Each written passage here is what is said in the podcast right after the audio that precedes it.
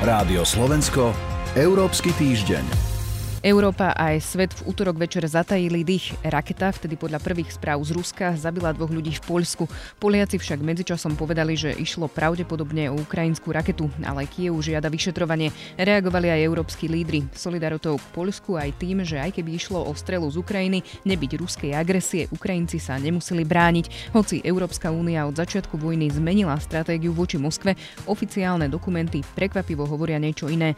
Tému teraz rozoberiem s Radovanom Gejstom z portálu Euraktiv. Dobrý deň. Dobrý deň. Moje meno je Sonja Vajsová. Rádio Slovensko, Európsky týždeň. Web Euraktivu aj portál Politico priniesli správu, podľa ktorej Brusel oficiálne technicky nezmenil svoju stratégiu voči Rusku od roku 2016. Teraz sa to podľa uniknutých dokumentov debat ministrov zahraničných vecí EÚ z tohto týždňa má zmeniť.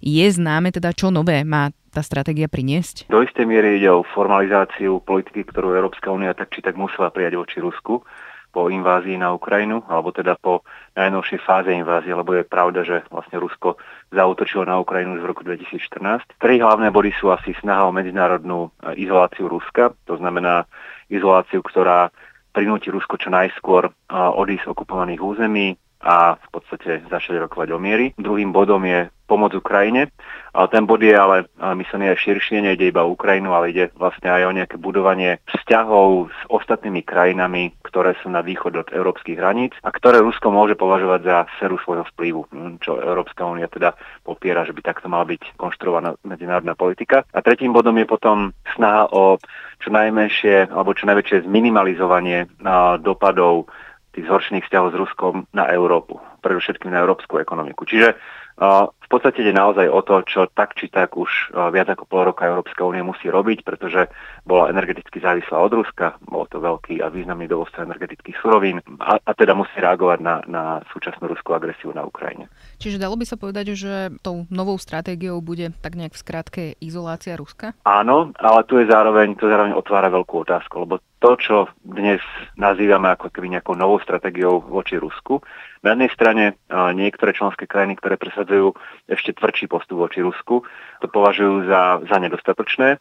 Na strane druhej vytvárame stratégiu, ktorá predpokladá, že tá vojna na Ukrajine bude pokračovať. Lenže ona v jednom momente skončí a teda veľmi dúfajme, že skončí ukrajinským víťazstvom. Možno sa dokonca aj udejú nejaké politické zmeny v Rusku a v tom prípade už opäť tá stratégia bude zastaraná. Čiže to, čo dnes v podstate, o čom dnes Európska únia diskutuje, je formalizácia politiky voči Rusku, ktorá je výsledkom ruskej invázie na Ukrajinu možno trošku, čo tam chýba, je premýšľanie o tom, ako ďalej by sa mohli tie vzťahy vyjať. Napríklad za predpokladu, že teda jednak Rusko sa stiahne z Ukrajiny, zo všetkých okupovaných území vrátane Krymu a jednak v Rusku môžu nastanú nejaké vnútropolitické zmeny, ktoré ten súčasný autokratický systém budú ho liberalizovať. Ovplyvní politiku Európskej únie tá nová stratégia, alebo už vlastne tú politiku vidíme teraz? Ako ste už aj naznačili, zrejme áno. Veľa vecí už vidíme dnes, pretože Európska únia musí reagovať na to, ako sa vyvíja situácia, musela zareagovať na ruskú agresiu na Ukrajine. Druhou vecou je potom ani nie tak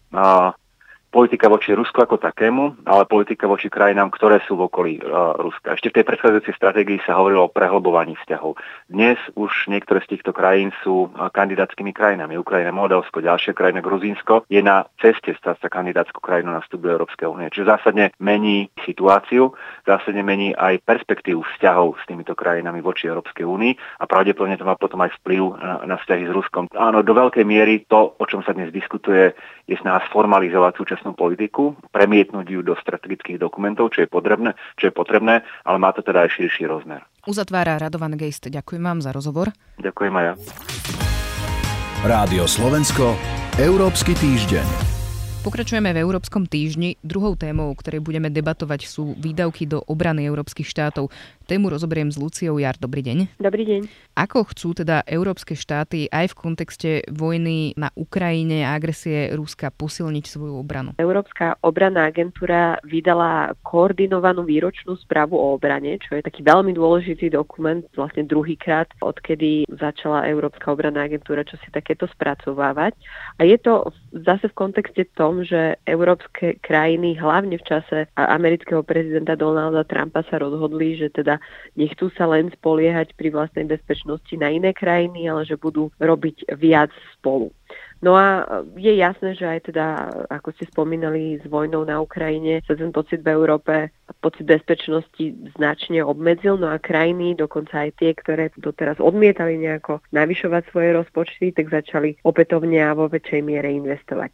Táto správa, o ktorej sa teda hovorilo posledný týždeň, predstavila takú reflexiu európskej obrany z minulého roka, čiže nie úplne to, čo sa dialo na Ukrajine, ale podľa tých najnovších odhadov vzrástli výdavky na obranu o 6%, čiže už sa začalo navyšovať. Agentúra krajinám únie odporúča posilňovať najskôr pripravenosť svojich síl a spôsobilostí, aj v tom kontexte, že teda mnoho vecí teraz ide na Ukrajinu, a až potom rozširovať a modernizovať. Experti vlastne poukazujú aj na ďalší háčik, ktorý investície do európskej obrany majú, a to je kam peniaze posielajú. No, krajiny začali v ostatnom období naozaj intenzívnejšie nakupovať rozličné obranné prostriedky a to sa dialo teda už minulý, aj minulý rok a Európska obranná agentúra teraz hovorí, že len 18% všetkých investícií do obranných projektov zahrňa akúkoľvek spoluprácu medzi krajinami Európskej únie. No a mnohé členské krajiny naozaj uprednostňujú individuálne nákupy alebo vybavenia od dodávateľov z krajín mimo EÚ, čo samozrejme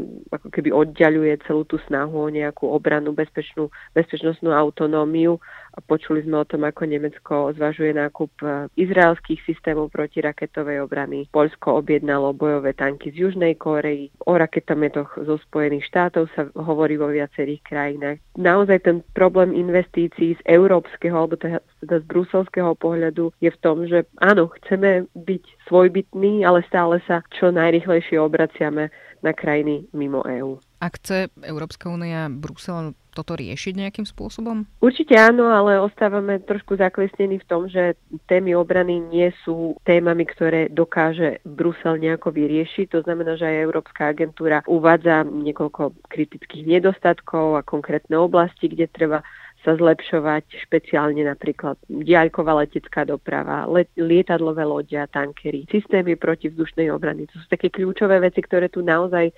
minimálne vieme e, v Európe riešiť. No a teda Európska agentúra prináša konkrétne vyše 40 možností, kde sa konkrétne spôsobilosti a možná spolupráca dajú nejako zlepšovať.